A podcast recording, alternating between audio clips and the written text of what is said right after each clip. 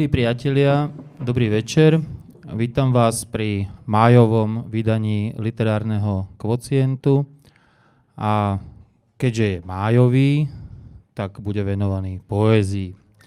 A je taký lirický májový literárny kvocient. A nie je to celkom obvyklé, poézii sa tu venujeme trochu menej ako próze.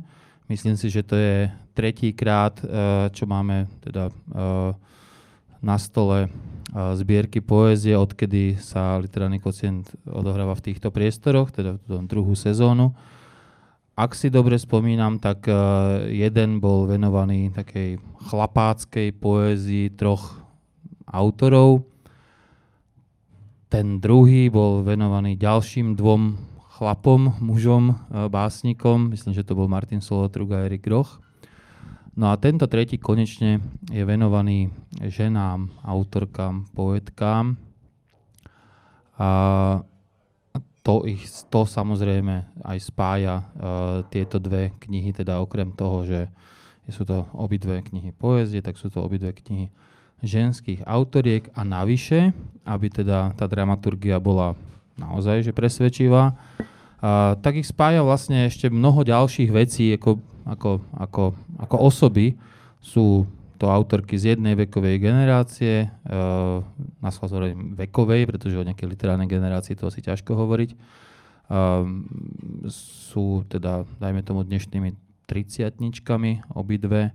Uh, sú vlastne aj z takého príbuzného, uh, z príbuzného prostredia, povedzme, že to také, také bratislavské intelektuálne prostredie, hej, nie sú to teda ako nejaké autorky, ktoré žijú niekde v regióne a tak ďalej.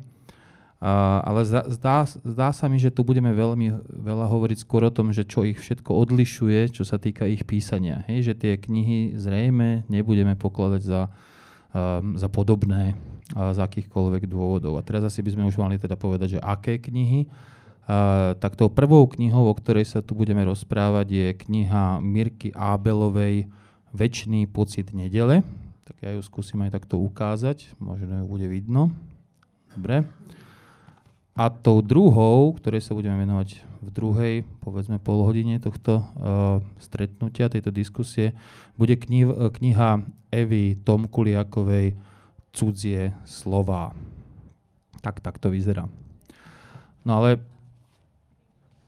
dôležité asi je aj to, že kto bude o tých knihách rozprávať. Uh, tak uh, bude to Eva Urbanová, idem správa, teda potom Peter Zajac a po mojej ľavej ruke sedí William Nádaškaj. A ja som Peter Darovec a budem moderovať toto stretnutie. Budem sa pýtať, ale kým sa začnem pýtať, tak ešte poviem predsa len pár viet k tej prvej knihe, pre tých, ktorí ju zatiaľ ešte, dajme tomu, nestihli čítať. Obe dve, tie dve knihy, pripomínam, sú vydané v minulom roku, ale vlastne niekedy na konci toho minulého roku. Takže je ešte možné, že teda ľudia sa s nimi všetci, všetci nestretli.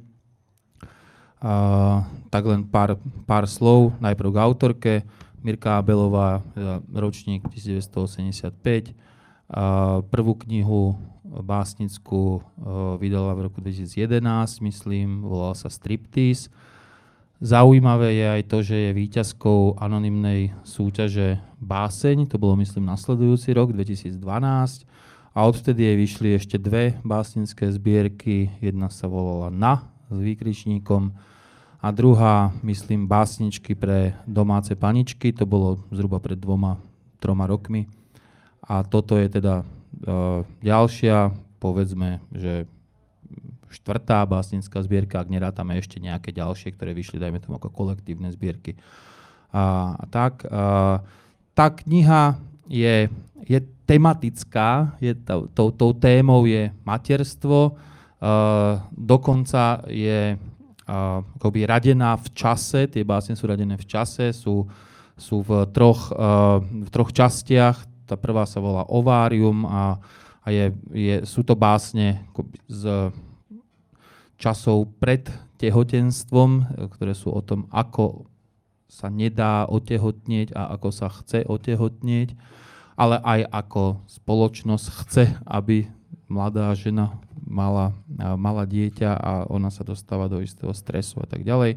Druhá časť, ktorá sa volá Najhnusnejšia ženská v meste, tuším, tak tá, to je vlastne taký básnický denník tehotenstva, to je taká tehotenská knižka vo veršoch, a, ktorá je dokonca ešte aj, teda e, tie básne sú číslované týždňami tehotenstva, je tam 33 TT, predpokladám, že ide teda o týždeň tehotenstva.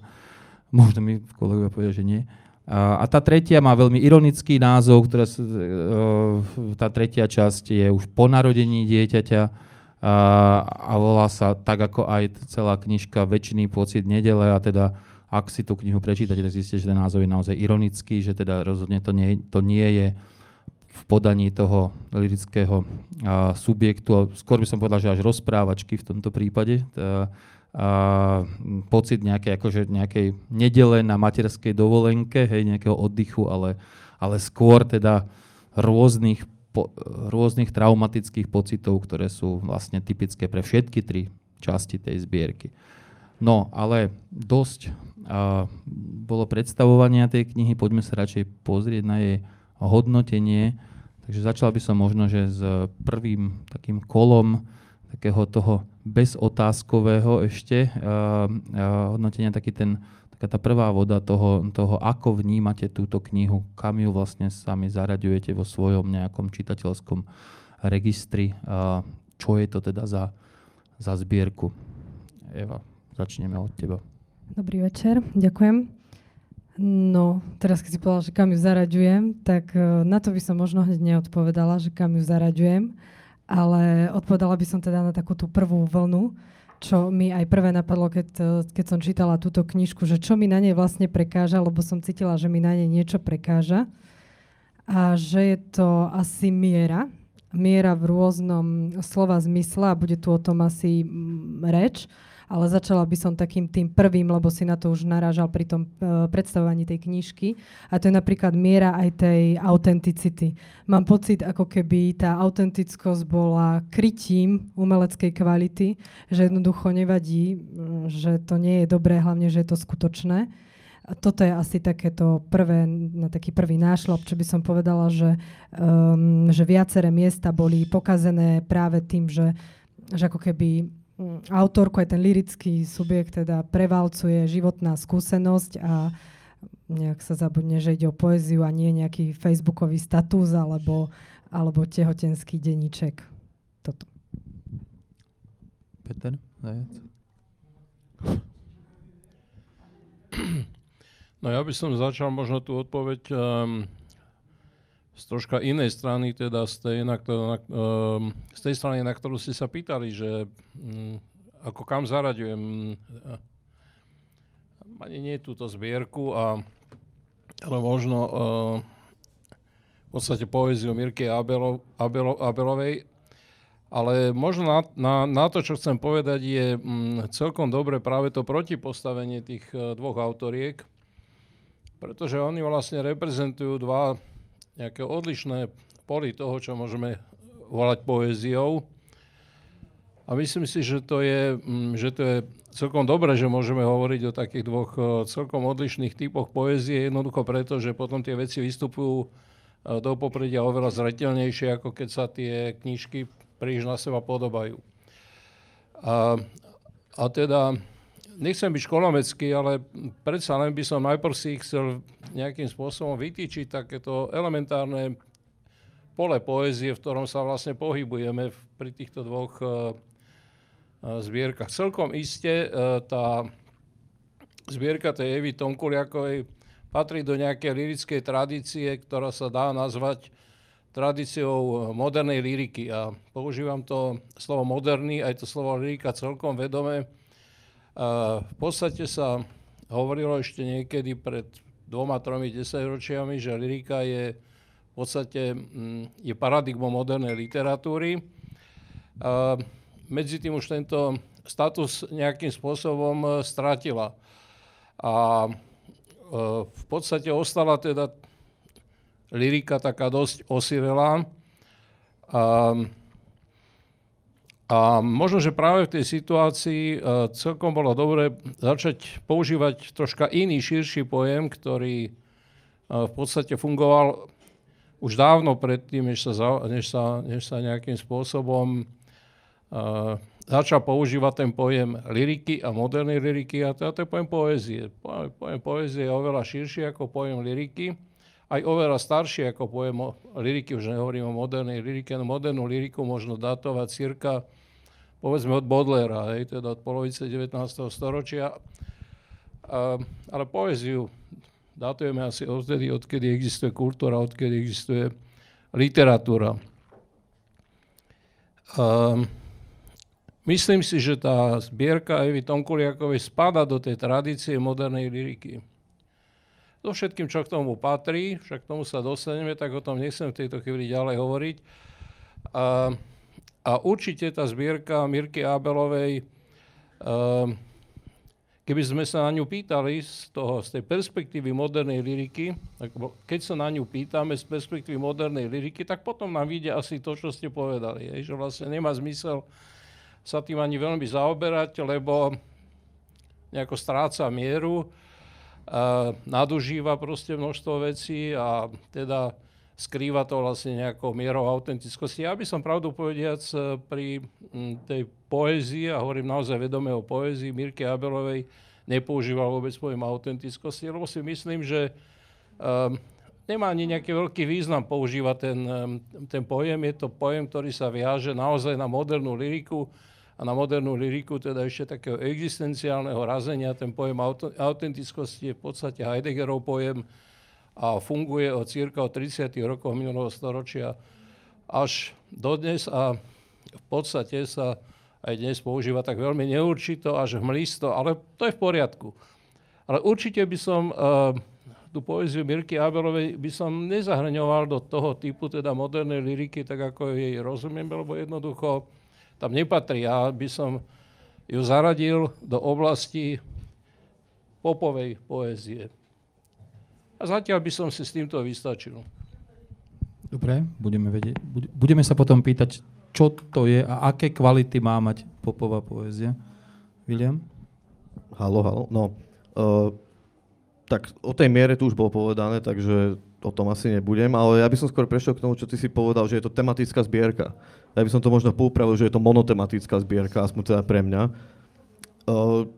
Čo, čo nemusí byť asi úplne zlé. Čo je ale úmysel v tomto prípade, čo je, zámer. Čo je úmysel. A nič hovoriť o kvalite. Ale tým sa vlastne dostanem predsa len k tej miere.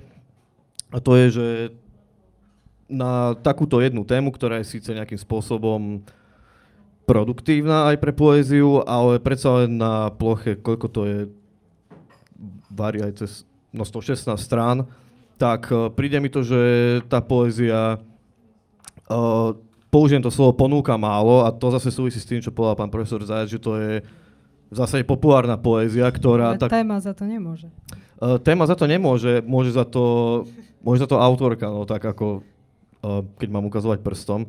A je to tá populárna poézia, ktorá nejakým spôsobom už tak programovo čo si ponúka, že čo si od nej tak nejak čakáme a to ona vyplňa podľa mňa tak celkom do bodky. Napríklad, keď si spomeniem na staršie zbierky Mirky Abelovej, tak to sú také typické unfun terrible básne, ktoré pre mňa pokračujú aj sem, len sú to ako si zrazu dospelé, vyrastené uh, rebelské básne. No, tá rebeliáda zrejme aj spočíva v tom, že ona sa tak trochu napája nie? na ten taký, akože, také, tak, tak, takú antimaterskú tému, to je termín v podstate, ktorý vieme, že funguje teda v tých, tých stredoeurópskych literatúrach v posledných rokoch uh, dosť výrazne. My sme tu dokonca o ňom rozprávali, keď sme hovorili o Dobrakovovej v súvislosti s prózami. Uh, to je naozaj takéto, takéto tak, tak, tak, takéto rušenie toho romantizujúceho kliše o absolútnom šťastí, e, naplnení ženy materstvom, tou sociálnou rolou, na ktorú je predurčená a tak ďalej, tak toto je naozaj také, také, taká, taká rebeliáda voči tomuto spoločenskému, spoločenskému kliše, takže v tomto zmysle je to enfant terrible. To by mohlo byť celkom zaujímavé, zaujímavé gesto. Nie? No, ja som si to tak trošku predstavil teraz, ako pán profesor hovoril o tej po- poézii, Uh, trošku som si predstavil tvorbu Mirky Abelovej ako takú rádiovú rokovú hudbu, ktorá, ktorá ako keby je veľmi často skoro áno, programovo monotematická a je zameraná presne na, na nejaký určitý diapazon tém, ktorý teda v tejto zbierke nenájdeme. Len mi to teda pripomenulo trošku hlavne tá téma rebelie voči rebelie voči, voči niečomu skrátka. A hlavne Stereotypu. V tomto prípade. Áno, voči stereotypu. Len čo mne tam, ako, tak ako v nejakej populárnej tvorbe, z pravidla, mne tam napríklad chýba, že ja osobne, aj cez ten obrovský korpus básni, sa nejako nedozvedám ani tak príčiny, ako skôr sa dozvedám povrch. Dozvedám sa, čo sa deje, nedozvedám sa, prečo sa to deje. by som mohla zareagovať.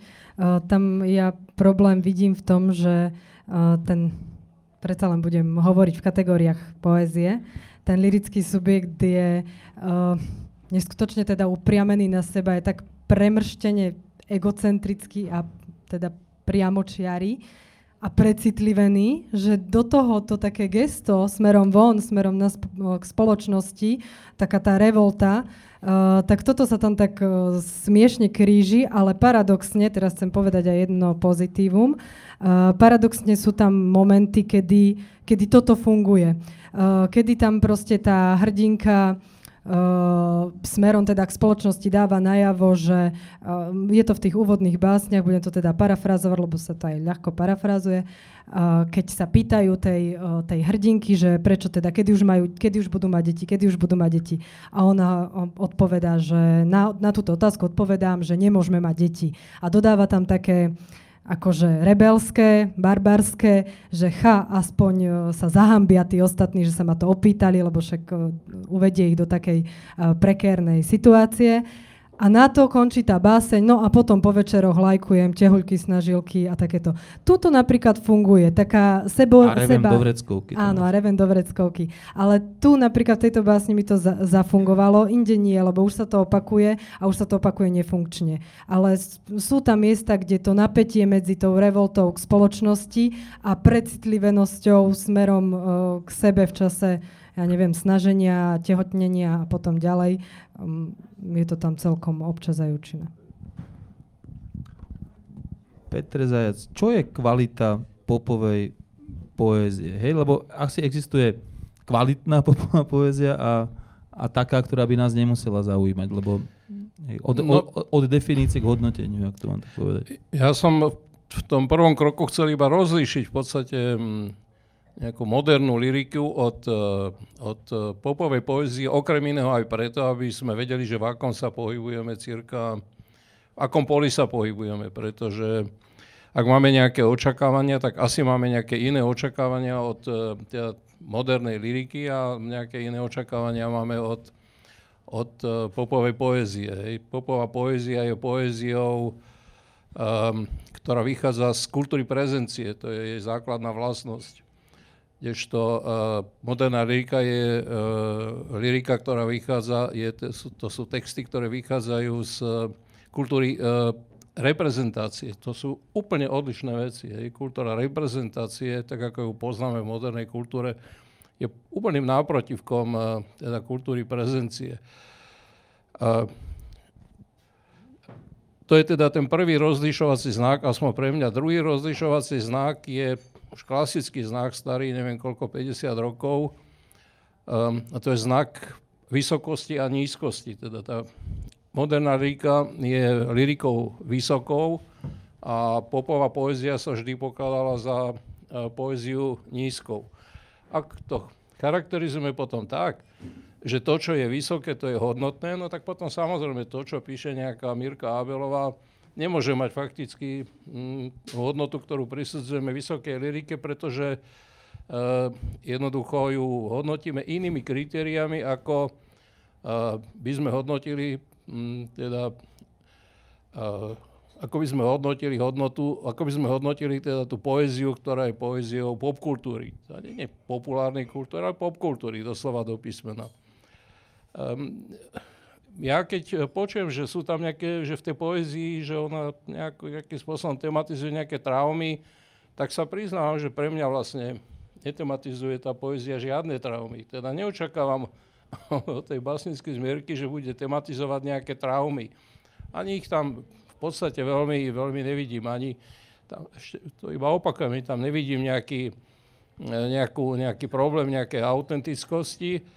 Uh, ba ani tam nevidím nejaké, nejaké znaky vysokej, vysokej liriky alebo vysokej poézie, ale za to tam vidím iné veci a tie iné veci pokladám v prípade tejto poézie za veci, ktoré sa u mňa spájajú s nejakými základnými hodnotami. Napríklad, uh, ona veľmi dobre narába so žánrovou štruktúrou poézie. Ten, tá žánrová štruktúra tej básne je u nej skoro neviditeľná ale to sú v podstate všetko žánre vysokej, vysokej poézie, ktorú, ktorú, ktoré tam ona používa, napríklad ódy. Hej. Veľmi často je to, je to ona, ale ona si nájde formu, ktorá zodpoveda v podstate tej nízkej popkultúr, popkultúre a skrie teda ten vysoký žáner ódy, skrie za tú, uh, za tú popkultúrnu formu. Uh, najčastejšie to robí tak, že v podstate uh, tie básničky sú takými situačnými správami, však to už sme tu, už ste tu o tom hovorili, hej. Denník v podstate. Prosím? Občas až denník, hej. Áno, áno. Hej. Teda sú to také situačné správy, však denníky sú tiež nejaké situačné správy, uh, ale pritom uh, takou zvláštnou vlastnosťou tých jej situačných správ je to, že sú to veľmi atypické situačné správy. Takisto ako e, nejakou základnou vlastnosťou tematickou tých e, básničiek je to, že oni sú väčšinou veľmi buď priamo ironické, hej, že človek e, tam... Ja som sa, ja som sa dosť často, keď som, teda dosť často, keď som to čítal, tú knižku, tak som sa na tom bavil. Hej, keď použijem slovo, že bavil som sa, to je pre mňa pozitívne obsadené slovo, ktoré nejakým spôsobom súvisí teda s popkultúrou. Keď sa pri popkultúre bavím, tak to je pre tú popkultúrnu, pre ten popkultúrny text je to dobré, je to pozitívna vlastnosť, nie je negatívna. Ja veľmi neočakávam od vysokej poézie, od nejakého Ondruša, že by som sa pri ňom akorát, že by to bol ten pocit, ktorý je pre mňa kľúčový, že by som sa na jeho poézii zrovna chcel pobaviť. Hej. Ale keď čítam tú Mirku Abelovú, však to nie je jej prvá zbierka, no tak to nejakým spôsobom očakávam. A teda nejakým spôsobom aj sa pýtam, že tá zábavnosť, alebo to, že, že sa bavím, čo to vlastne znamená. Pre mňa to znamená istý pôvab. Hej? A po, pôvab to už je veľmi vysoká estetická kategória, teda to, čo sa hovorí v Nemčine Anmut. A tá, tie texty sú pre mňa, nie všetky samozrejme, ale nie tak zriedkavo sú pre mňa pôvabné. Hej? Majú, nejaký, majú nejaký pôvab. A teraz tým paradox, a to je posledná veta, čo poviem v tejto súvislosti, ten paradox toho pôvabu spočíva aj v tom, čo ja viem, že to spo, ten pôvab sa spája s takými slovami, ako je, ako je striekanie mlieka. Hej? A na tom sa naozaj bavím celkom dobre, musím povedať. Keď to označíš za Božiu lásku, ja som sa celkom bavila. No nie, no tak uh, ja to vnímam ako nejaký obraz, no proste obraz matky, ktorej ktorý, ktorý strieka mlieko je pre mňa, je obraz v podstate pôvabný. Možno, že vás to zaskočí, alebo prekvapí, alebo sa, sa to by zdať veľmi nepatričné, ale proste tak, tak, som, tak som tie texty vnímal teda povedzme v tejto rovine. No ja len preto som sa nadýchoval, lebo som videl na Eve, že uh, ani pôvabné jej neprišlo úplne, že najpresnejšie, ani zábavné, alebo teda, že by, že by sa bavila. Tak ako ty teda v tejto súvislosti vnímaš? Tak, nemôžem povedať, že som sa niekedy nepobavila, ale mňa to skôr iritovalo, ale nie v takom pozitívnom zmysle. Mňa naozaj iritovalo to také e, barbarstvo, ktoré nevyplýva z textu, ale ktoré sa samo prezentuje, že ja som ten Bukovský v sukni, ja toto gesto revolty. Jednoducho ako keby si to musela sama tá hrdinka povedať mňa to iritovalo, to mi potom rušilo aj, aj iný zážitok. A ešte na margo toho vysokého a nízkeho by som chcela povedať, že ja súhlasím so všetkým, čo ste povedali, až, až na to, že keby sa to keby sa to na tú vysokú literatúru uh, tak trochu aj nehralo, nie? Veď vyšlo to v Artfore, má to akvarely Luci Dovičákovej, používa to, ako ste naznačili, niektoré proste vysoké uh, schémy pretavené do tých teda populárnych, ale tam sú viaceré prvky, kedy, kedy aj v tomto rebeluje, ako keby už nie je subjekt, ale tá autorka, že ona chce byť skutočnou poetkou. Mne to stade vychádza aj cez, aj cez ten subjekt, aj cez to, aká je celá tá kniha, aj to ma občas iritovalo, ale zároveň prečo nie? Môžem povedať iba jednu vetu, že ja som aj očakával niečo také, že takto budeme diskutovať. A očakával ja som aj som dúfal, to, teda musím po, ja som ako moderátor aj Nečakala dúfal. to s tým liekom, ale áno. No, ešte prídeme aj k iným horším veciam. Ale očakával som to aj preto, že som svojho času som čítal a som aj napísal recenziu o proze mm, Lucie Piusy. Dúfam, že tu nie, lebo teraz si nespomeniem. No je to, také, je to taká najväčšia proza, ktorú, ktorú v podstate Život napísala. je sliepka. Áno. A stretol som sa s veľmi negatívnym ohľado, ohlasom na, túto, na, tú, na tú recenziu a moji priatelia, a teda aj priatelia, ktorí sa zaoberali, tam mi hovorili, že som sa úplne zbláznil. Hej. Takže ja pokojne aj teraz pripustím, že som sa úplne zbláznil, ale nejakým spôsobom, a hovorím to preto, že mm, v podstate mi to, mi to prípada ako možno, že akási, akási aj nejaká línia v slovenskej uh, literatúre, nie len posledných čias, uh, tak by som povedal, že uh, keďže sa mi zdá, že um, táto Jirka Abelová v podstate nejakým spôsobom, možno, že troška vzdialeným, ale predsa len patrí do tej istej línie, ako povedzme proza Lucie Piusy, alebo možno ešte viac uh, teda tie piesňové texty Lucie Piusy.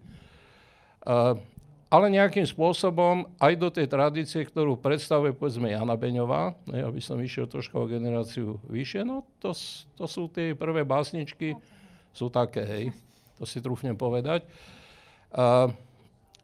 Tak mi bolo jasné, že proste um, u tých, ktorí nemajú zmysel pre tento typ literatúry, že sa budú na to pozerať veľmi ako kriticky. A to pokladám za vec, ktorá je absolútne v poriadku. A, a preto hovorím, teda som povedal celkom, aby som v prvej minúte, aby som odkryl karty, že tento typ literatúry, teda ten typ literatúry, ktorú nazývam popovou literatúrou, ma zaujíma a že ma zaujíma z nejakých dôvodov a zaujíma ho práve preto, že pre, tú vlast, pre tie vlastnosti, základné vlastnosti tej popkultúry, to je povedzme nejaká hovorenosť, hej, rola hlasu, nie písma, alebo viac hlasu ako písma, rola hlasne hovorených alebo spievaných textov, a to sa potom odráža aj na, na, na, na tej žánrovej forme tej poezie. To sú veci, ktoré ma nejakým spôsobom zaujímajú. A mali sme aj taký termín niekedy od 60 rokov, že civilizmus. Je to niečo, čo by sa v tomto dalo takisto akoby do toho, do toho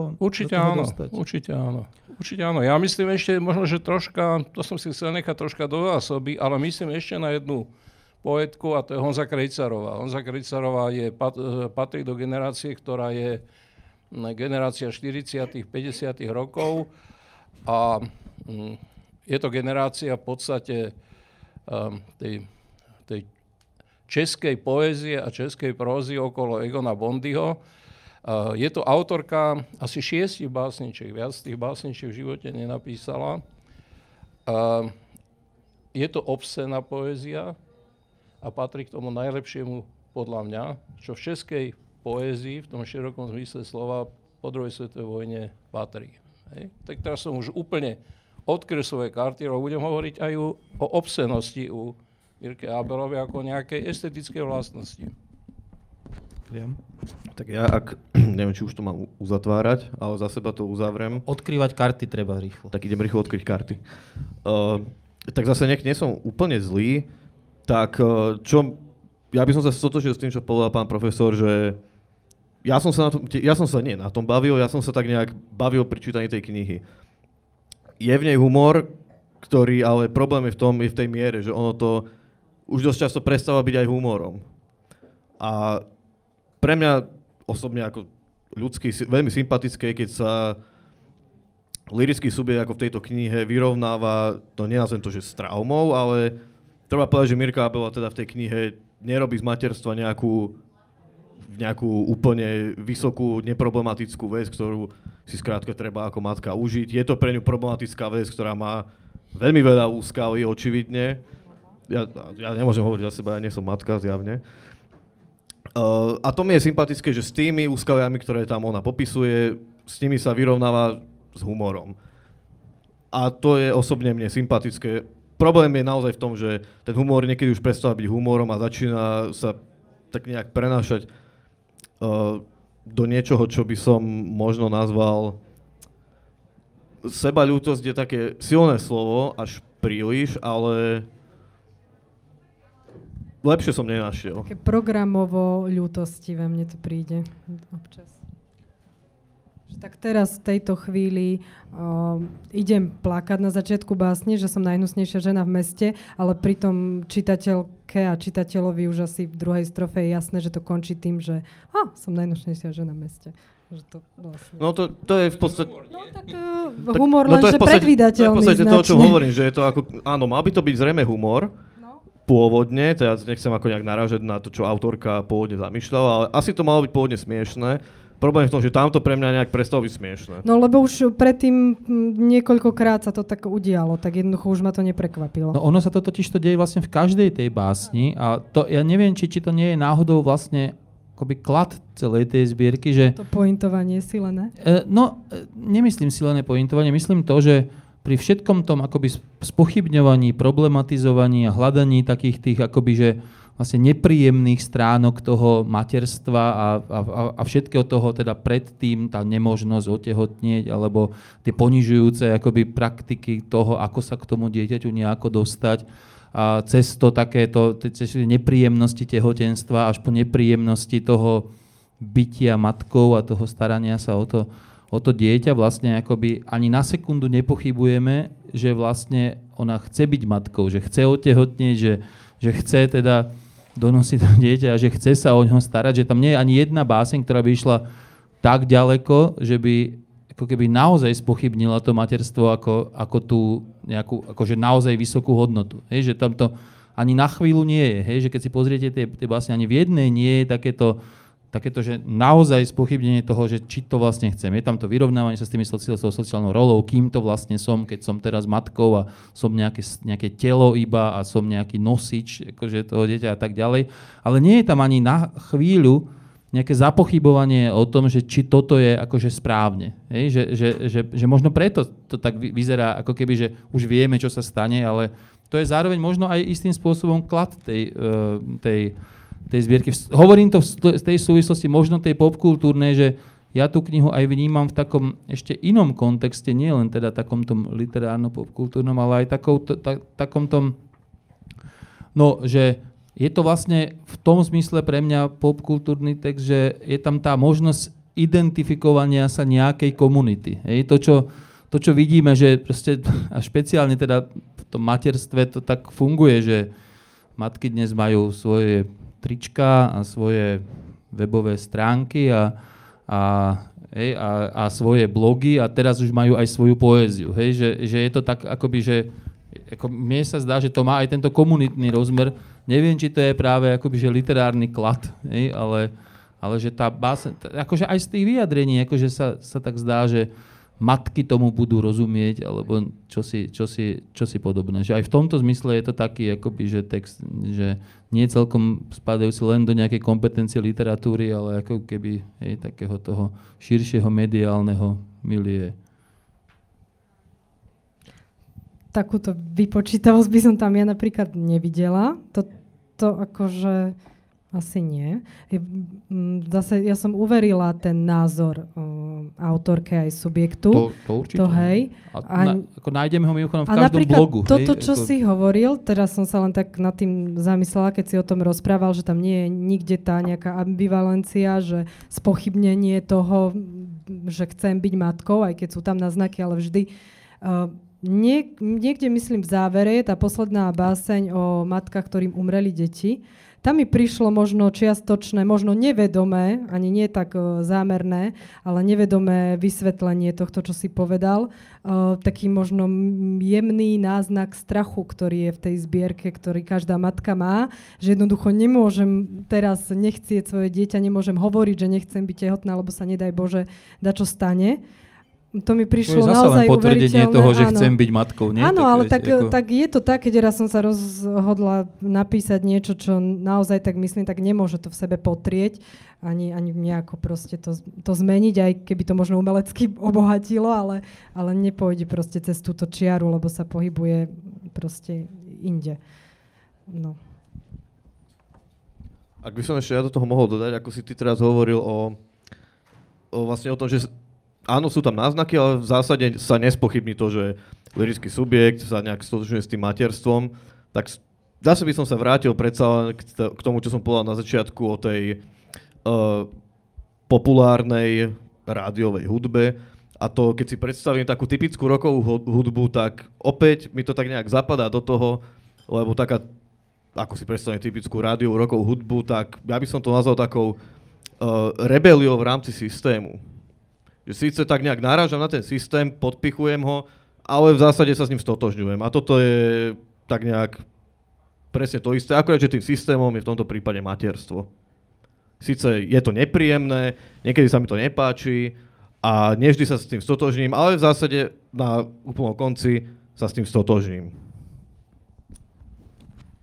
Neviem, ja by som sa vrátil k tomu slovu strach, lebo mi pripadá celkom príhodné, ale interpretujem ho úplne naopak. Hej. Teda vnímam ho tak, že tie básničky v podstate sú aj troška básničky proti strachu. Hej. Teda v tom zmysle sú to básničky proti strachu, že hovoria, no pozerám sa na to tam, kde si na niekom histórii, pozerám sa na nejakú jazvu, hej, teda predpokladám, že ide o, tak keď to mám povedať vecne, že ide o nejaký cisársky rest, typujem to, hej. No to tam je priamo napísané. Koláčik. No, no, to neviem, hej. no tak je to tam napísané, tak. Tak Dokonca som... sa tam hovorí, pardon, len, len je to jeden veľmi pek, zaujímavý obraz, keď sa tam hovorí o tom, že cisársky rest, to, je, to znie to ako, ako meno zákusku. Ne? Čo je taká, taký no, zaujímavý obraz. Je to tam napísané, ale to, čo je pre mňa podstatné, že proste ona, však ten cisársky rez je asi niečo, ja neviem.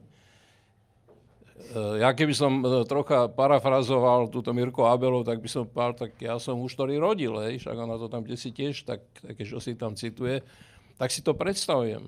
Hej, viem si predstaviť, že, pred, že, te, že teda, ak je žena konfrontovaná s nejakým faktom proste nevyhnutného cisárskeho rezu, no tak to je asi, to nie je asi celkom jednoduchá predstava. A keď ona to popíše tým svojím spôsobom, tak uh, hovorí, tak však to sa dá celkom, celkom dobre prežiť a nakoniec uh, z toho je nejaké pekné dieťa. Čiže ja nechcem povedať, že to je návod na, návod na cisárske rezy, ale v emocionálnej rovine tam, čo si cítim, čo v podstate s, týmto, s tým nejakým spôsobom ako korešponduje. Hej? A to je to, čo je, keď som povedal, že to povabná, že to povabné texty, a že som sa aj bavil, tak áno, na tom to, to je pre mňa proste nie, niečo, na čom, na čom uh, sa môže človek, no možno, že to slovo baviť je to nejak nie celkom najpríhodnejšie, ale čo môže ako veľmi dobre akceptovať, si povie, aha, však ona vlastne hovorí nám, rodičkám, ja sa v tomto prípade cítim tiež ako rodička, keď to mám tak povedať, nám hovorí, že vlastne pôrod sa dá v podstate veľmi dobre prežiť. To nie je maličkosť. Hej? To je tá komunitnosť, o ktorej hovorím. Áno, že je to aj také, sú také básne akoby pre nejakú Ja keď moja pani komunitu. manželka rodila, tak som ocenil napríklad, že ma svokor nebudil o 6 ráno, keď ona rodila, ale až o 10. No ale som to ocenil, lebo no ocenil som to. Neviem to vysvetľovať. ešte raz ale sa vrátim k tomu, k tým textom. Hej? Že oni tie texty Samozrejme, tým, že nie sú to vysokou modernou lirikou, nie sú ani založené na tom, na čo je založená každá vysoká moderná lirika a na čom je, sú aj založené tie básničky Evy Tomkuliakovej, to, je, to znamená silná, intenzívna obraznosť. Ona je založená na silnom, intenzívnom priamom pomenovaní. Hej? Ale aj silné priame pomenovanie je niečo, čo má nejakú poetickú platnosť, čo, čo má nejakú svoju poetiku a dokonca môže, môže byť aj teda, môže to byť spojené s veľmi silným nejakým estetickým, estetickým uh, pocitom. Ten sa nemusí dostaviť u každého, u mňa sa tiež nedostavil vždy a všade, ale niekde sa, niekde sa uh, dostavil celkom, celkom ako spolahlivo. Uh, oni tí jej priaznivci už pri prvej zbierke, a menovite teda Turán a menovite Feldek a menovite Peteraj, hovorí o tom, že ona je vlastne taký nový Ferlinghetti, ona je nový Bukovský. Ona nie je ani nový Ferlinghetti a ani nový, no Ferlinghetti určite nie, to je úplne nejaká, nejaký, nejaké iné korzo, keď to mám povedať jazykom mojej generácie.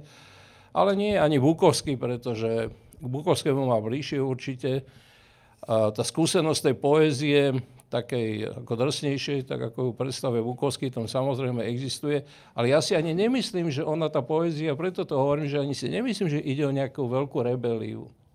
Však proti čomu ona vlastne by mala ako rebelovať? Proti, proti roli tehotenstva, proti materstvu? Proti... Ktorú chce? Prosím, ktoré chce, alebo proti roli, spoločenskej roli Veď matky. ona ju tam vytvára, že jednoducho ten sociálny tlak je tam na toľkých stranách uh, sám uvádzaný, že je, že až má človek pocit, že celá spoločnosť rieši, že... No hej, ale je tam zároveň aj osobný tlak, keď hovorí, že jediné, po čom túži, je to dieťa, hej, že keď má 30, tak chce dieťa, hej. No, ale to neneguje ten sociálny. Počkajte, ale je to založené na veľmi presnom obraze, ktorý je, na ktorom som sa naozaj aj pre, sa ospravedlňujem všetkým útlocitým dušiam, ale troška som sa aj uškrnul.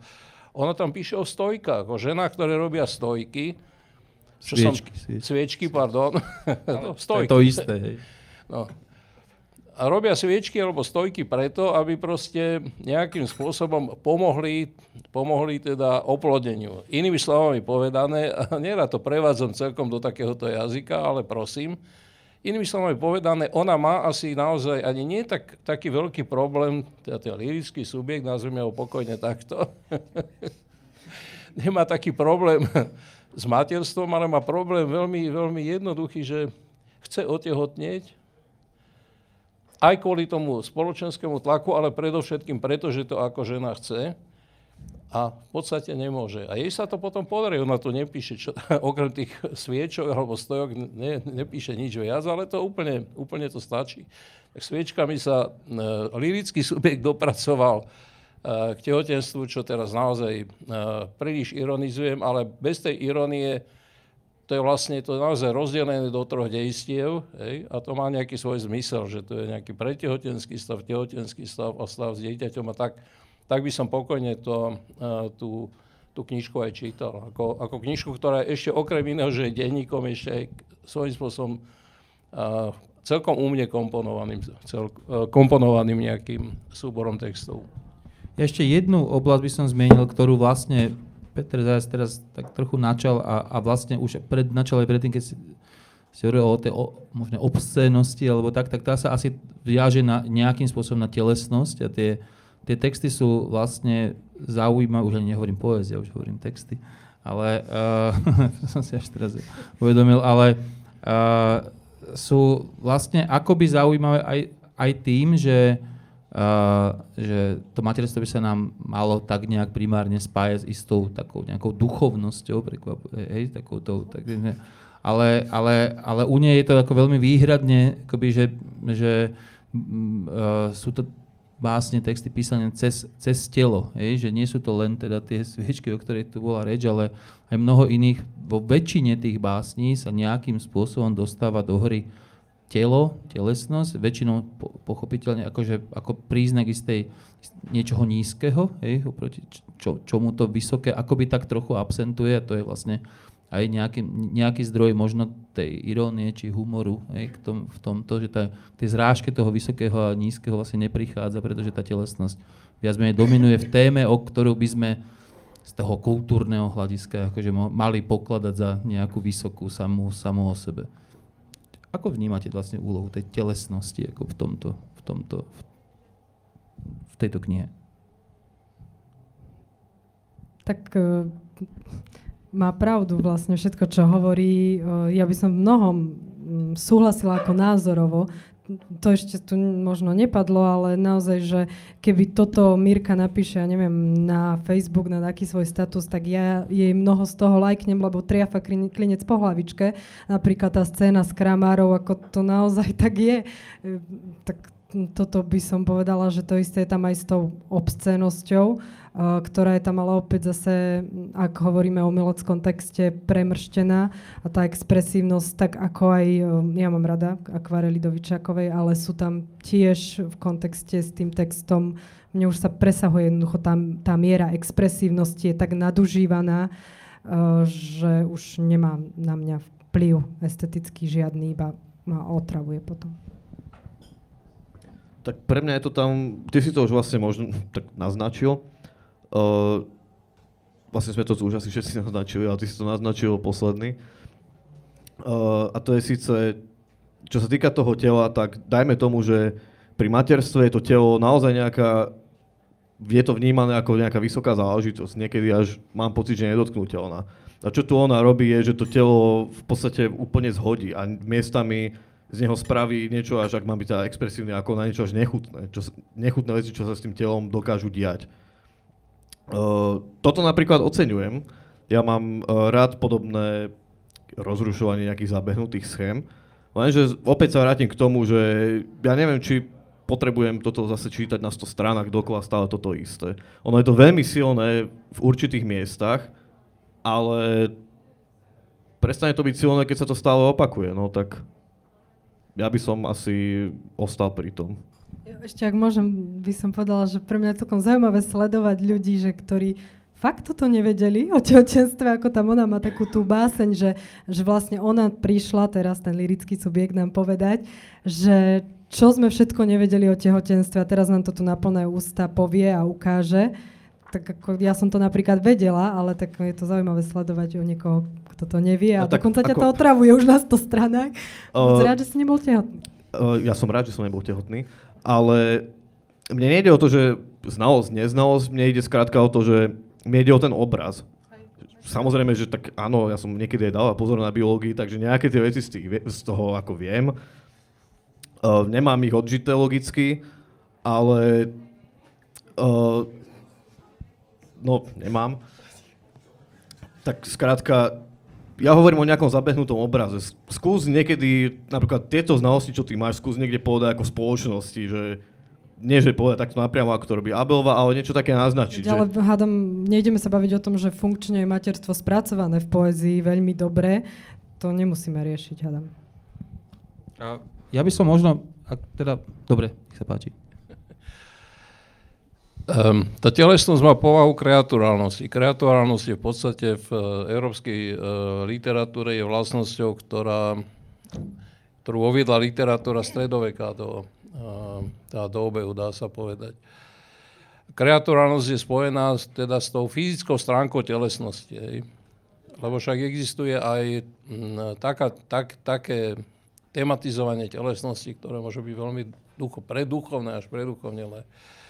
Napríklad v stredovekej poézii uh, mystickej sú známe prípady predovšetkých nemeckých mystičiek, ktoré píšu texty a píšu, píšu také kristologické texty s veľmi výraznou mierou telesnosti a telesnosti až takej obsedantne erotickej, hej, ale teda ktorá má nejakú takú, má nejakú takú duchovnú súčasť, pretože sa, pretože sa vzťahuje ku Kristovi, hej?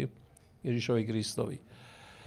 Um, teraz je otázka pre mňa, že či uh, táto, tieto básničky Mirky Abelovej, či sú, teda, či, či, to je, či sú to čiste teda kreaturálne texty v zmysle proste tej čistej telesnosti ako fyzické, alebo či tam existujú nejaké také presahy, ja si myslím, že existujú nemáme teraz čas ich hľadať, ale myslím si, že, myslím si, že, že, tam, že tam existujú. Ale myslím si aj to, že je pravdou, že tá kreaturálnosť je e, základnou vlastnosťou tej e, poézie. A na čo je na tom zaujímavé, ja nie náhodou hovorím o tej stredovekej e, literatúre, je to, že e, na Slovensku existuje strašne silný mariánsky kult.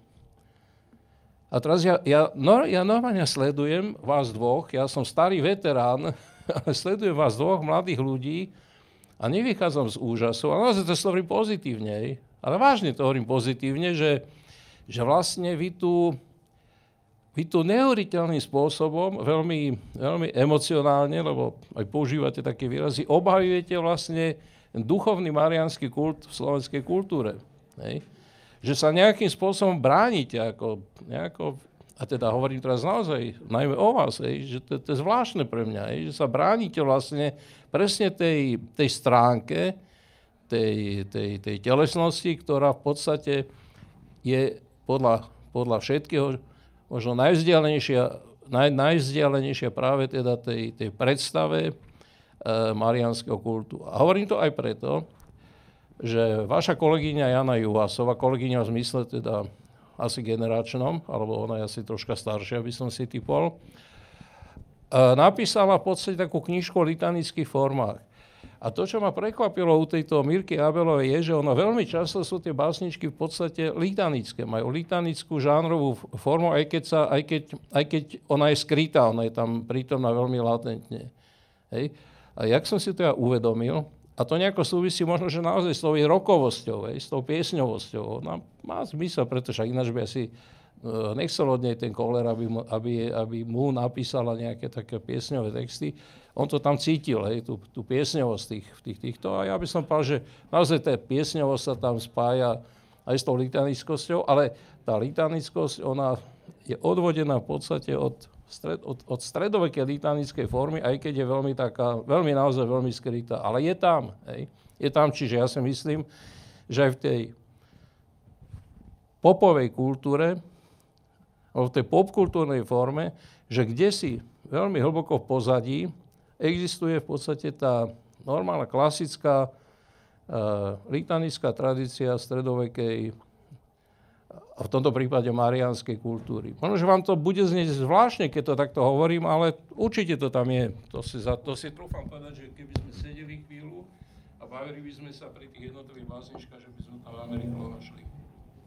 No, toto by si asi žiadalo reakciu, ale ne, nemáme na ňu čas. Ako, nerád to hovorím, práve teraz by ma to celkom povedal, e, bavilo, keď už to slovo používame, ale, ale uh, to už naozaj Eve Tomkuliakovej nemôžeme spraviť, že by sme sa naozaj nerozprávali o jej knihe, to je to nešťastie druhej knihy v tejto, uh, v tejto relácii, že zvyčajne na ňu nevíde dosť uh, času uh, a diskusného priestoru.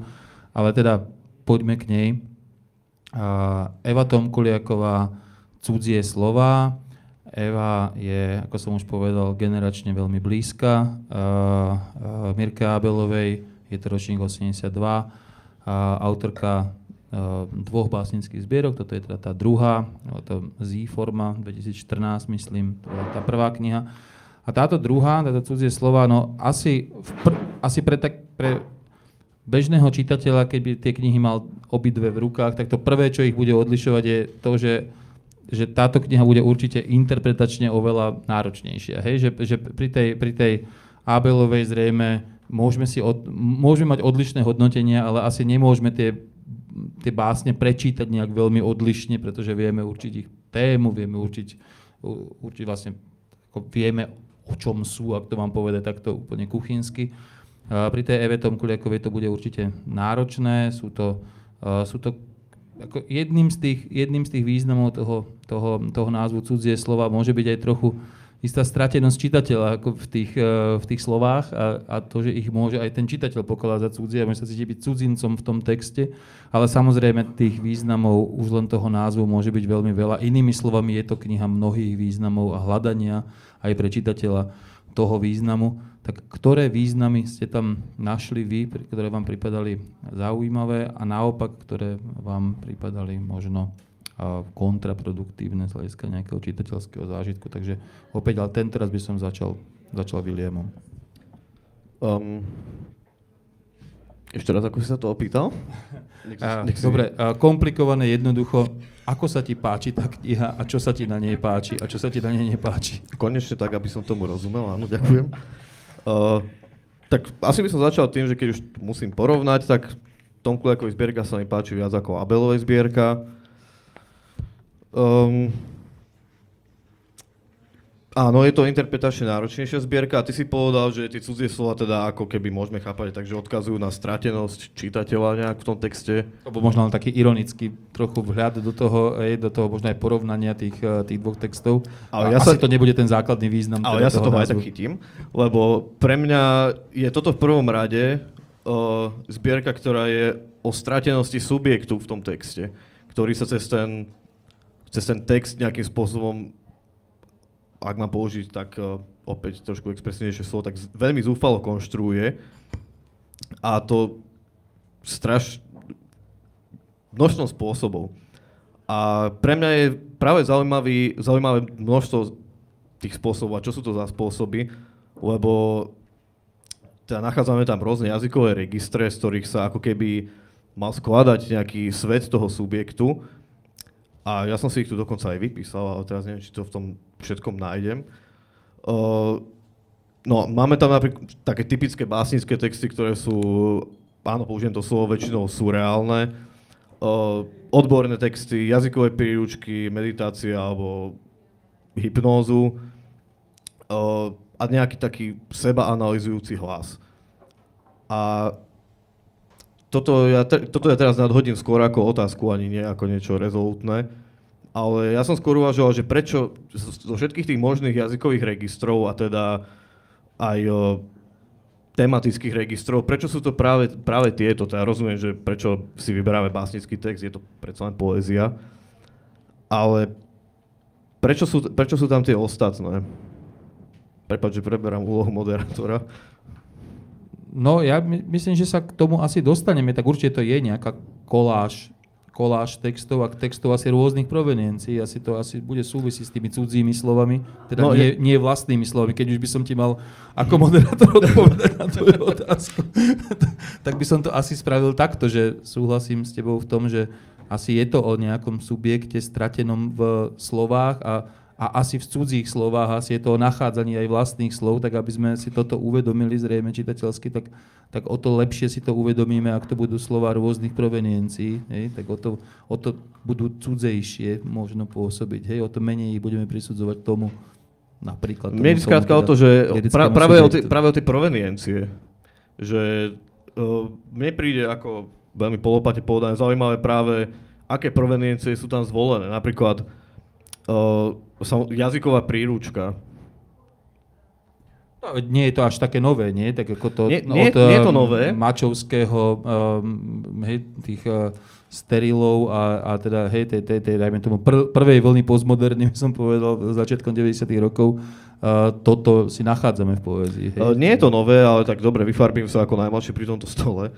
Uh, uh, pre mňa je napríklad Tomko ako je zbierka dosť nová práve v tom, že nie je to také veľké ovládanie tých registrov toho textu, že on má na, ten lirický subjekt má nad ním moc. Je to skrátka, a je to skrátka tápanie v tom, čo ten, čo ten subjekt do seba chrlí. Nie je to, ako ty hovoríš, nie je to ten Mačovský, ktorý, to určite nie. ktorý má tie svoje veci a on, si, on s nimi vie, čo s nimi robí a ty to čítaj. Proste Tomku ako je subjekt chrlí jedno za druhým a ty to čítaj. No a dobre, kým dám teda že len posledná poznámka, ani som to, ne, ani som to nemal na mysli, skôr si myslím, že to, čo môže byť zaujímavé na tom texte, je práve to, že pod všetkými tými cudzími slovami sa nepochybne hľadá ten, hľadajú tie vlastné slova. A to je iné, ako bolo u, u Malčovského a aj potom u tých, u, u tých ďalších autorov. To je to také nejaké veľmi pracné a otázka, či úspešné, uh, prepracovávanie sa k vlastným slovám. Hej, že, že tam tá, ten subjekt stratený v tých cudzích slovách, o ktorom si hovoril, aj ty tam určite je a to je rozdiel oproti samozrejme aj dajme tomu. No a to, no teraz, akože nechcem si už brať veľa času, ale keď už teraz spomínaš Mačovského, tak jemu minulý rok tiež vyšla asi zbierka s Archangelium, kde je opäť to, že uh, úrivky, preberá úrivky z kníh, ktoré, ktoré vypisuje, ktoré komentuje a ktoré si on nejakým spôsobom privlastňuje. Uh, ako, ako svoje, ako subjekt, ktorý sa s nimi konfrontuje. Uh, tu je u Tomku ako je práve problém podľa mňa to, že ten subjekt sa s nimi nestotožňuje. A ako si ty pod tými cudzími slovami hľada svoje slova. A pre mňa ako najhodnotnejšie z celej tej knihy vlastne vychádza to, že záverom je, že tie cudzie slova sú vlastne dosť často tvoje vlastné slova. Aspoň takto som to teda uh, poňal ja, čo tým chcela poetka povedať. Ak by som mohla, aby som nezabudla.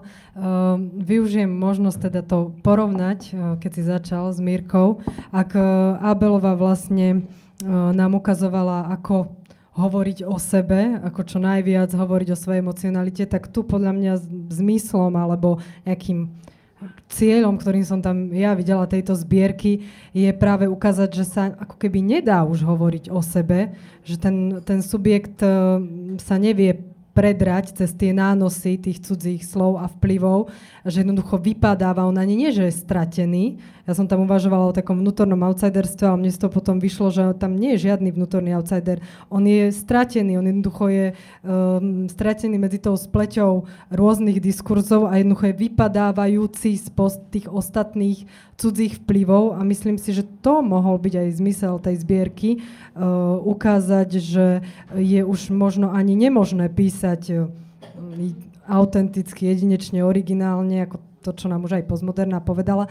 Mne uh, prekáža viac menej uh, spôsob, ako sa toto demonstruje, respektíve ako sa k tomu dopracovávame, k tomuto zmyslu ohľadaní. Ja mám nejakú takú skúsenosť s čítaním podobného typu básničiek, eh, lebo som v podstate v živote skôr interpretoval tento typ modernej liriky, ako teda ten typ eh, tej popkultúrnej liriky. To v podstate tá odľahčená hravá forma a aj hrová forma tej popkultúrnej liriky je u mňa aj troška takou odpoveďou um, alebo nejakým pokusom troška odľahčiť tú vážnosť a vždy aj pokus o závažnosť, ktorá za tou vážnosťou sa skrýva, teda tej modernej, modernej liriky. Hej. Je to aj troška, možno, že nejaká taká obraná, obraná reakcia, lebo keď čítate a interpretujete, ja neviem, Pavla Celana, to je neu, neuveriteľná, proste ťažká robota. To je, to je doslova to, to je, jak, jak keď človek proste kope uhlie alebo niečo také. To je ťažká práca. To je ťažká práca.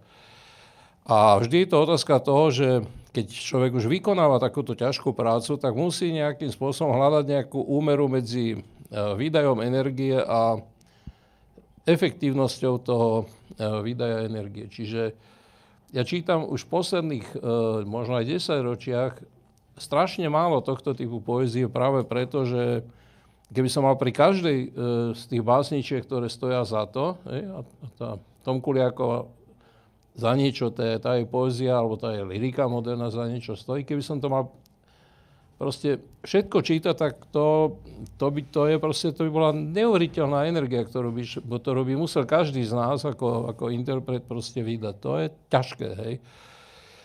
Tak skôr poviem to, že keby som mal interpretovať um, tieto básničky, tak by som hľadal, tak ako to robím vždy pri interpretácii tohto typu textov, by som hľadal nejaký kľúč alebo nejaké kľúčové slovo. A u tejto, eh, v tejto lirike tejto Evy Tomkuliakovej by možno, možno, neviem, nie som si istý, by bolo tým kľúčovým slovom slovo pochybovanie, pochybnosť. Hej, to je otázniková poézia. To nie je len poézia, ktorá má, alebo lyrika, to nie je len lyrika, ktorá sa končí veľmi často otáznikmi, ako diakritickými znamienkami, ale ktorá je otáznikov, a to je skoro by som povedal, že také asi Johannidesovo slovo možno aj je, hej, tak ako cisársky rez je u Mirky Abelovej, tak možno, že, možno, že Johannides niekde použil to slovo otáznikov, ale to je jedno.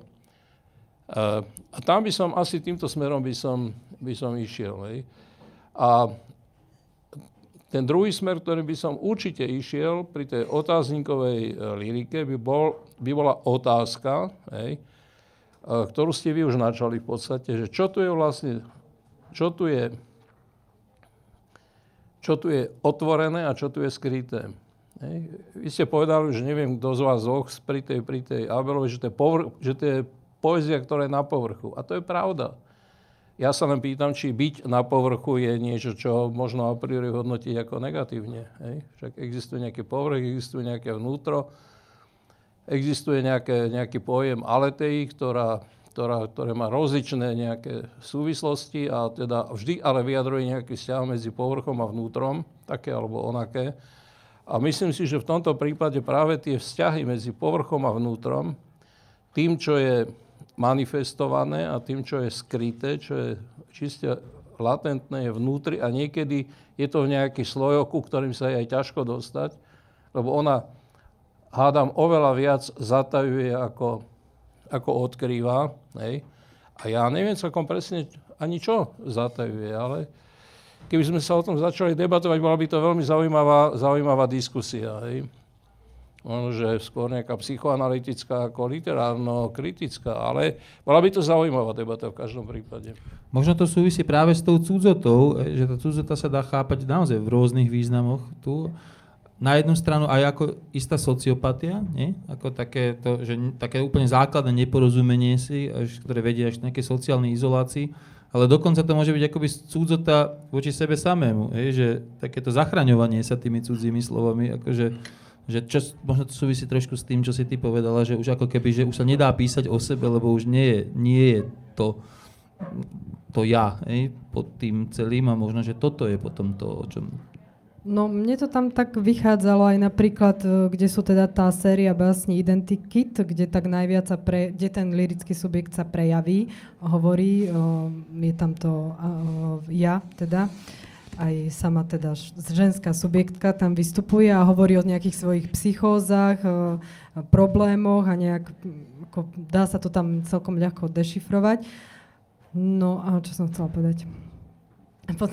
No o tom, že čo je pod tým celým. Áno, no a problém vidím, že, že čo s týmto ďalej, že jednoducho tam nastupuje potom ten terapeutický diskurs, ktorý uh, ja vnímam ako nejakú uh, pomoc, paralelne to tam vedľa seba funguje, ale ak začnem, uh, prístupím na nejakú intelektuálnu hru uh, autorky a začnem teda spájať tie rôzne um, rámce, ktoré tam nastavila, ako ten napríklad tie básne Šialený mesiac, Identikit, básne Veta o tom a podobne, lebo rôzne teda sú tam takéto skupinky básni, tak ak začnem ich medzi sebou spájať, že nejak medzi sebou komunikujú, tak ten terapeutický diskurs mi tam vyskakuje ako niečo, kde ona hľadá tú odpoveď. Že možno hľadá, neviem, nejaký, nejaký bod, uh, kde sme stratili túto autenticitu, kde sme stratili túto jedinečnosť. Dokonca sú tam básne, kde tematizuje sa detstvo, tie sa mi zdali celkom uh, dobré, uh, keď sa ako keby ten, tá subjektka vracia do detstva v tých uh, sedeniach terapeutických a tam ako keby hľadá nejaký bod, že kde, kde sa niečo pokazilo. Nevieme čo. Neustále je tam ten taký otáznik, že keď už aj na niečo človek si myslí, že príde a mohol by ísť touto cestou interpretácie, tak potom je to uh, hatené. Ale nemám ja pocit, že, že toto by bol um, nejaký zámer, alebo nechcem povedať zámer, ale že by to bolo účelové. Mne to skrátka prišlo ako taký nejaký um, alibizmu zo strany autorky, že jednoducho ani ona sama sa nerozhodla, či ten text sa preklopí na jednu alebo na druhú stranu, alebo či sa má takto prelievať. A nechala to na čitateľa, že nech si vyberie čitateľ, ale nemám pocit, že že je to napríklad ako pri Mačovskom, že tam, tam ten výber uh, je jasný, tam na tú intelektuálnu hru pristúpim, mám s nej proste nejaký, nejaký pôžitok, nie síce zábavu, ale môže ma to nejak recepčne, mentálne obohatiť a podobne. Ale tu aj pristúpim na tú hru, aj sa vydám nejakou cestou, ale nemám pocit, že som, že som niekde došla iba stále k tomu istému, že áno, sme, sme cudzí, nevieme už nič proste autentické a vypadávame spomedzi všetkých tých cudzích diskursov, čo je zaujímavé, keby to bolo ešte dotiahnuté niekde podľa mňa ďalej. nejakým spôsobom troška aj návod na čítanie tej zbierky. A Ona, e, autorka dáva troška aj návod na, na čítanie tej zbierky, pretože to je druhá zbierka. Hej. Tá prvá zbierka sa volá nie cudzie slova, ale z forma. Teda forma ona. A to je cudzie slovo. Hej, to je nemecké slovo z. Čiže ono vlastne nejakým spôsobom tie cudzie slova v tom úplne e, prvom význame, však ono tých významov je tam veľa, ten, to, to, to, tak, tak významov je to také nie ani ambivalentné, ale polivalentné, je to mnoho významové. Hej. Ale ten, to základná, ten základný význam je ten význam tej Z formy. A teraz ten druhý význam môže byť taký, že tá Z forma, že ju, a to v tej prvej zbierke to tam aj je tematizované, že ona stojí oproti tej R-forme. Hej, teraz tú R-formu môžeme znova, minimálne v dvoch významoch môžeme chápať a to ona robí vedome, to nie je nejaké nevedome. Poprvé, ako Z, čiže ona a R ako on. A to som tým myslel, keď som hovoril o tom, že, mm, že keby sme išli troška hĺbšie do tej štruktúry tej poézie, tak by sme tam narazili na, na tú otázku, kto to je ona a kto to je on. Teraz myslím tej jej poézii. Hej. Ja to neviem, poviem to rovno. Neviem to. Ale okrem toho to znamená aj nejakú poetologickú kategóriu, pretože existuje niečo ako R forma, teda rozprávania, a to sa tu tiež tematizuje, a to je normálne tzv. digetické rozprávanie v tretej osobe. A existuje nejaké ja rozprávanie, to je teda to typické mimetické e, rozprávanie v prvej osobe. A to už je znova, je to vlastne iba odpoveď troška na to, čo ste hovorili, že to nie je celkom jasné, že teda, či tam ide o to diegetické rozprávanie, teda o niečo, čo rozpráva niekto, kto je on alebo ona, alebo či to je nejaké rozprávanie, v ktorej je nejaký subjekt ja. Hej. A to je to pochybovanie, tá pochybnosť nejaká, ktorá, ktorú ja tam cítim veľmi silne. Čiže teraz nie sme, nie sme pri tej Irke Abelovej, nebol to spor, ale teda určite sme mali odlišné názory. Ale v tomto prípade to nie je vec odlišného názoru, iba nejakým potvrdením toho, čo ste vlastne asi aj obidvaja hovorili o, o tom, že, on, že je to tam. Je to priamo, dokonca je to veľmi nápadné, pretože u nej to ani nie je to je tá otázka, že čo sú to tie cudzie slova a že to môže byť v prvom rade tá ziforma, však to je, to je najnápadnejšie sú uh, tituly kníh, názvy kníh. Hej. Čiže je to strašne nápadné. To najnápadnejšie, čo na, tej, čo na tých knížkach vidíme. Ak som tomu dobre rozumel, a teda aj z toho, čo si písala teda o tejto, o tejto knihe, tak vlastne to chápeš ako istý nedostatok tej knihy. Uh, takéto, že ťa vlastne ako keby nikam napokon nedovedie. Uh, ako to by mi neprekážalo. Mne to prekáža, že mne z toho vznikne taký konštrukt, že sa to preklopí to, K tomu som sa chcel práve dostať, ty to používaš to slovo, že to, je to kon, konštruovanie vlastne. Veľmi ťažko je pri takej anestetickej poezii, ja neviem povedať, že čo ešte je um, intelektuálna hra, ktorú som zobral a čo už je nejaký uh, kalkul samoučelný, um, proste, ktorý, ktorý som nebral. Možno je to moje čitateľskej kompetencii, o mojej miere, ktorá je v tomto prípade prekro, prekročená tým, uh, že jednoducho mi z toho ostal ten, taká tá samoučelnosť. Na to som sa chcel mimochodom tiež opýtať, keď si hovoril o, tej, o tom, že, tak, že, že celkom iste patrí do anestetického prúdu slovenskej po, uh, poézie. Prečo? Tak minimálne to také pochybnenie v podstate lirického subjektu, ktorý tam vypadá, vypadáva, recepcia je úplne nezal, nie, asi sa zhodneme, že nie je teda založená na nejakom klasickej teda recepcii v zmysle nejakého estetického zážitku. Ehm, narúša sa tam, dekonštruuje sa tam v podstate ehm, básnická báseň ako taká. Máme tam rôzne diskurzy, ktoré sme už niektoré pomenovali, niektoré sme ešte nepovedali a neviem, je tam intertext a všetky také tie prvky a snaží sa to využívať napríklad v niektorých uh, textoch aj taký ten typický um, chladný jazyk, povedzme, ktorý napríklad použila veľmi funkčne Mária Ferenčová v imunite. Dokonca som mala pocit, že niekde až tak epigónsky uh, sa to vzťahuje na, na túto knižku, najmä keď sú tam tie také medicínske záležitosti. Tiež, kde zrazu ten expresívny jazyk, ktorý si ty pomenoval surreálny, vystrieda niečo také strohé, opisovanie diagnózy, ktorú môžeme chápať možno ako metaforu niečoho, opäť nasmerováva k niečomu inému. Hmm. A aby sme skončili pozitívne, lebo by sme mali končiť, tak zdalo sa mi, že najjasnejšie vyjadril svoju nejakú sympatiu voči tej knihe William. Tak William, dostávaš posledné slovo teda tejto diskusie.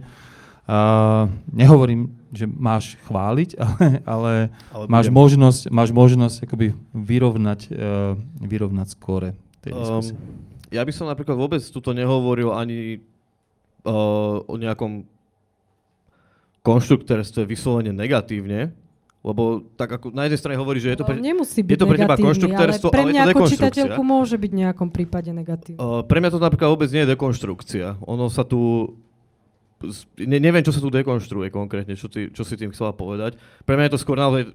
Áno, je to konštruktérstvo, ale nie v nejakom negatívnom slova zmysle. Je to skrátka, ani, ani by som to nenazval nejakou anestetickou poéziou. Ja by som o tom proste povedal, ty si o tom písal a e, v súvislosti aj, že sa ti to občas podobá na e, poéziu Petra Brezňana, ktorý úplne podobne... Ako? V téme. Áno, ktorý úplne dosť podobne, pre mňa sú to podobné subjekty. Pre mňa síce ten, pre mňa v tom Kuliakovej poezii subjekt je, len je, len nadobúda rôzne formy, je kúskovaný podľa tých, podľa cudzích slov, ktoré si aktuálne zvolí, že sa cez ne pokusí vyjadriť. A toto by som práve nazval tým konštruktérstvom, ktoré pre mňa neznamená nejaké literárske konštruktérstvo, je to proste, je to pre mňa nejaká výpoveď o subjekte, ktorý výpoveď subjektu, ktorý, ne, ktorý nevie, cez čo má vypovedať. A niečo podobné je vlastne aj tá, aj tá Brezňanová poézia, ktorý uh, je subjekt, ktorý sa tiež pokúša cez niečo vypovedať. Nie sú to, nie sú to nejaké iné texty. U Brezňana je to skrátka narážanie na, na pamäť. On sa snaží vyjadriť cez pamäť. Kdežto Tom Kuliakova sa snaží vyjadriť, aj keď, dajme tomu, že nejakým spôsobom aj uh, skepticky a ironicky, ale cez jazyk. Ten jazyk je tam skrátka určujúci, vedie už v názve.